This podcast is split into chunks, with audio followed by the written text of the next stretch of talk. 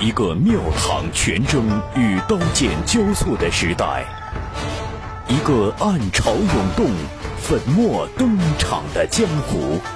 您正在收听到的是长篇玄幻小说《雪中悍刀行》，作者烽火戏诸侯，由大斌为您播讲。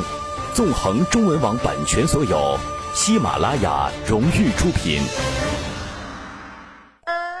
雪中悍刀行》第十三回，徐凤年带着一队铁骑回王府，来到了老奎住下的院落。一进屋就看到满桌子的佳肴，一看就是个无肉不欢、无酒不畅的家伙。这老奎啊，身形如小山，即便坐着也是气焰惊人，何况还有两条锁链、两柄刀啊！下人都躲在院中不敢靠近。老奎见到徐凤年，劈头问道：“娃娃，王老九去无地城，啊，跟那王老仙儿掰命了。”神情落寞的徐凤年点了点头，坐在白发如雪的老奎对面的凳子上，一言不发。小娃娃，不曾想你还是个念旧的主子，这一点比起你爹可要厚道的多。徐骁这屠夫诡计多端不说。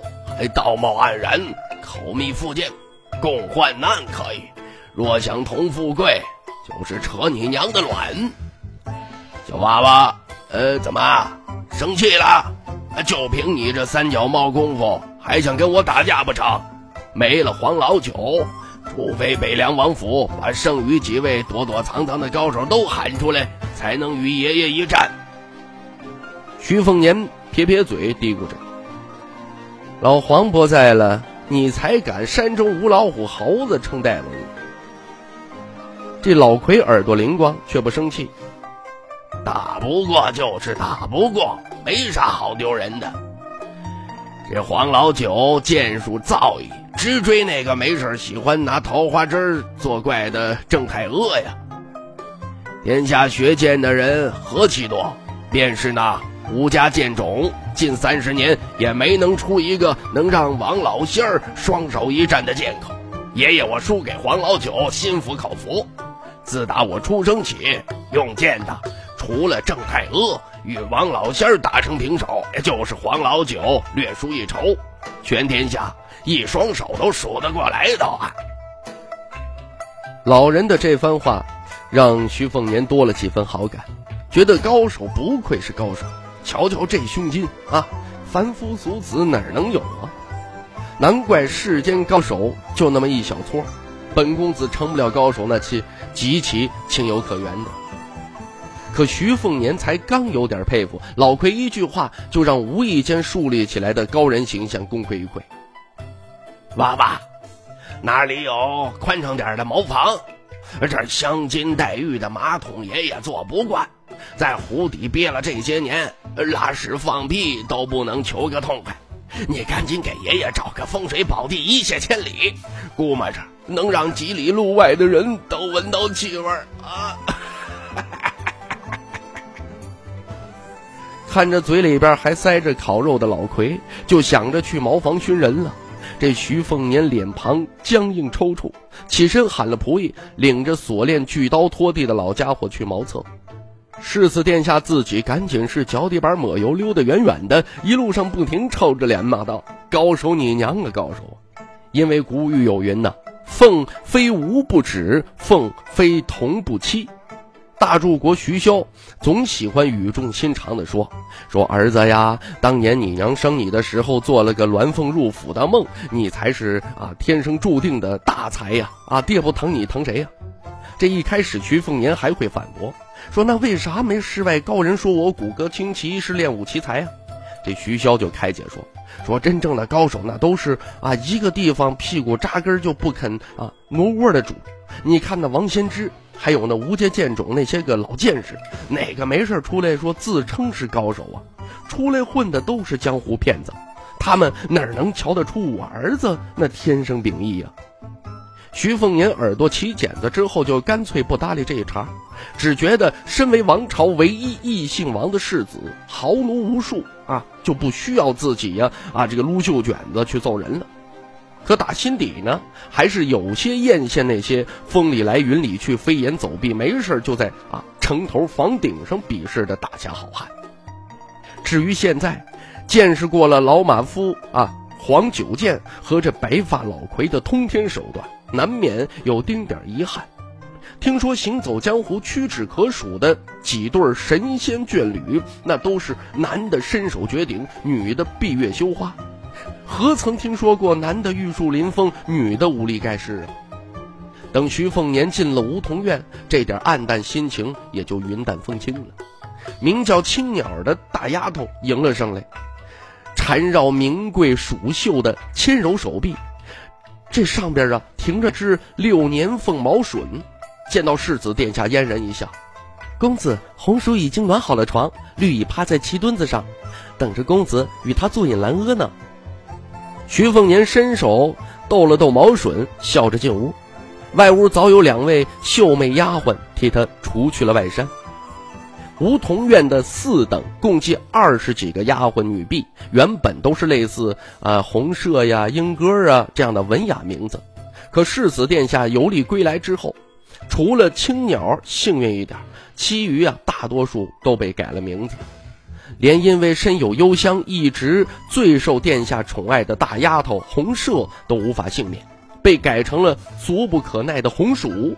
其余呢，还有更倒霉的，例如啊，跟烈酒同名的白干儿最不幸的则是因为喜好黄衣裳，就得了一个黄瓜称呼的小丫头了。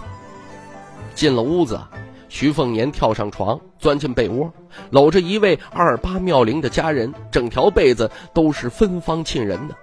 再过些时日，会更加神奇。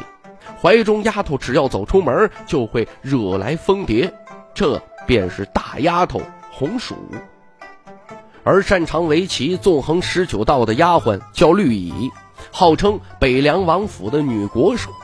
一些个精于手谈的清客碰上她，那都要头疼啊。平常棋盘都是十七道，改十七为十九，是徐凤年二姐的又一壮举。在王朝内曾掀起轩然大波，最后被上阴学宫率先接纳推崇，这才成为名士主流。徐凤年和绿蚁下了一局，心不在焉，自然是输得难看。他下棋啊，其实不算差，连师傅李义山都点评为事业奇佳，细于细微处布局，力有不逮。别看这话听着不像夸人，可从李义山嘴里边说出来，那却是不小的殊荣。当然呢，若要说这徐凤年是棋道的高手，那也称不上。真正的国手当属徐凤年二姐徐渭雄，那才是让所谓的牧野胡明氏自愧不如的强悍人物啊！徐凤年早推掉早已收官的残局，倒在床上，让大丫头红薯揉着太阳穴，愣愣的出神。二等丫鬟绿蚁见主子心情不佳，也不敢打扰。徐凤年起身后说道。你们都先出去吧，没我允许啊，就是徐骁来了都不让他进。红薯生的体态丰满，肌肤白皙鱼美，加上先天体香和举止娴雅，不刻意争宠，反而最为得宠。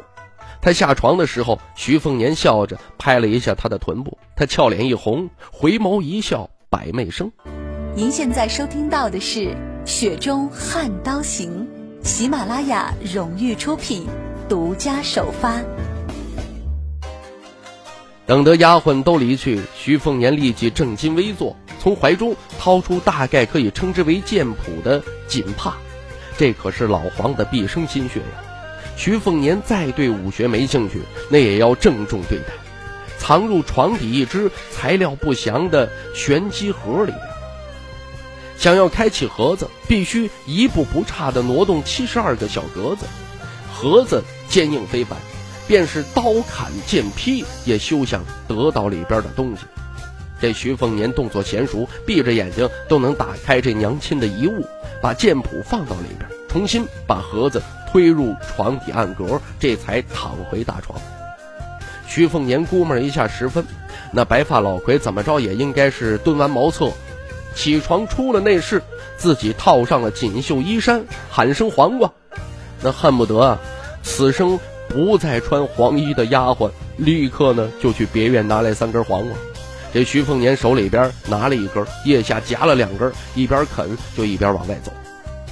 一开始担心老奎院子方圆一里内都会臭不可闻，走近了才发现，这纯属是多虑了。王府的茅厕准备香料无数，老奎就是拉屎跟耍刀一般霸道，那也熏不到哪儿去。老奎不仅是拉完屎，还洗了个澡。换上了一身干净的衣裳，坐在台阶上，低头抚摸着刀锋，头也不抬的问：“娃娃，你还真是不怕？”徐凤年坐在他身边，轻笑着：“老黄说你不仅是天下使刀的第一高手，一生啊不曾滥杀一人，所以我不怕呀。”老奎哈哈大笑，摇头道：“这话，哈哈，那就是一半真一半假了。”我不胡乱杀人不假，却不是那用刀最厉害的。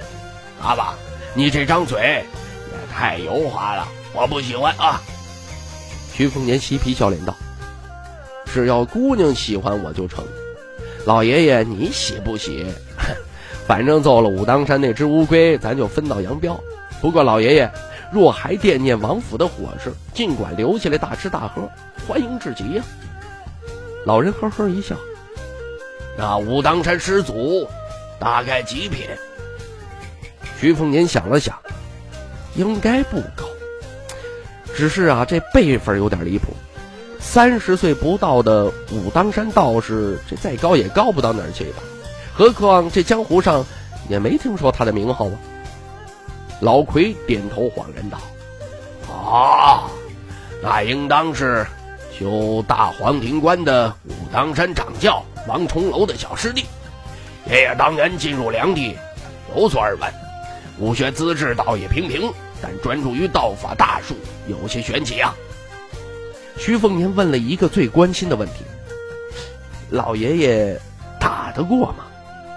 老魁撒然道：“小娃娃，爷爷送你一句话，打不打得过，得打过了才知道。”徐凤年一笑。这话听着豪气干云，可结果怎么样？还不是在湖底待了十几年呢。这老奎拿刀板拍了一下徐凤年的头，别以为爷爷不知道你在想什么。这徐凤年脸上堆着笑，那咱就往那狗屁武当山闹上一闹。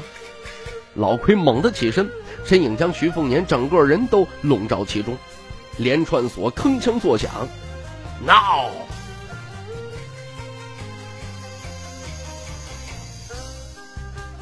武当山有两池四潭九井二十四深涧三十六岩八十一峰五里一庵十里宫，丹墙翠瓦望玲珑，以玉柱峰上的太真宫为中心，八十一峰围绕此峰此宫做垂手倾斜状，形成著名的八十一峰朝大顶。千年来，无数求仙道者归隐武当，或坐望悬崖，或隐于仙人关。听夹玉撞金，焚音仙乐；看雾腾云涌，青山秀水，留下传奇无数。武当是前朝的道教圣地，稳压龙虎山一头。黎阳王朝创立后，扬龙虎而压武当，这才让龙虎山成了道教祖庭。武当沉寂数百年，却没有人敢小觑了这座山的千年底蕴。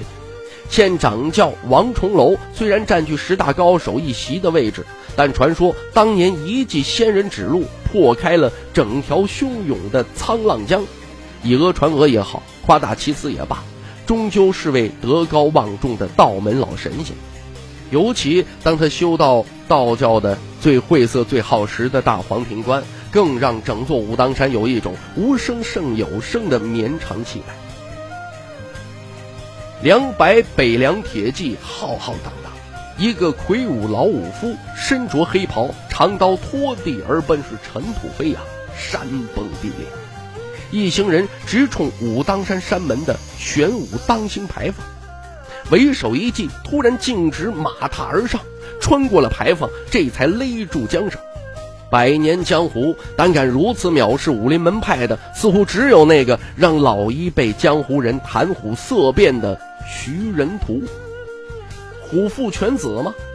这其余一批北凉矫健军马之上的世子殿下徐凤年自嘲一笑，他抬头望向被这恢宏阵仗吸引来的一群道士，阴沉的喊道：“给你们半个时辰，让那骑青牛的滚出来。”这帮武当山道士很为难呢，他们不是不知道山上有个辈分跟玉柱峰一般高的师叔祖喜欢倒骑青牛。可他们只是山脚玉清宫的普通祭酒道士，且不说劳驾不动那位师叔祖，即便是师叔祖好说话，跑到太真宫最快也足足需要半个时辰，这来回就是一个时辰，来者气势汹汹，能等得住吗？这玉柱峰前后分别有大小莲花峰两座，大莲花峰有十余座洞天福地闭关修行，一侧是峭壁的小莲花峰，则默认独属一人。这人呢，五岁被上一代的武当掌教带上山，收为闭关弟子，年幼便与这一代掌教王重楼变成了师兄弟。武当山这九宫十三观、数千皇冠道士中，绝大多数见到这位年轻人，都得毕恭毕敬地尊称一声师叔祖。这更小点的，那更是要喊上太上师叔祖啊。所幸这位年轻祖宗从未下山。只在进山时见过玄武当星牌坊，以后啊，便再没接近啊，远望一眼都没有过。这二十多年呢，他大半时间不是在玉柱峰太清宫，就是在大小莲花峰上倒骑青牛，倒着灌。侥幸遇到过真面目的，回去都跟人说呀，说这师叔祖脾气极好啊，学问极佳，风雅极妙。山门这边闹哄哄，小莲花峰陡峭山崖边上。这龟驼碑边上却是安静的很。一位相貌清逸的年轻道士躺在石龟背上晒太阳，一招手，远处吃草的一头青牛走上前，牛角上悬挂着有几册道藏的古籍，他摘下一册，刚要翻阅，略一掐指，他跳下龟背，寻了一根枯树枝，在地上画了密密麻麻的天干地支，脸色微变，不停的自言自语，最终。重重的叹息，细致的理了理道袍啊，袖子领口，翻身上牛，倒骑牛，脚挂书，下了小莲花峰，半吟半唱着：“直如弦，死道边，曲如钩，反封侯。谁夜尾于途中？谁留骨于堂上？”出了小莲花峰，把这青牛放了，小心翼翼地取下其中一卷封皮是《陵园大道歌》的。道教典籍，边走边看，津津有味，直奔武当山脚。路上偶有道士驻足喊他师叔或者是师叔祖，他都会笑着打个招呼，相当平易近人。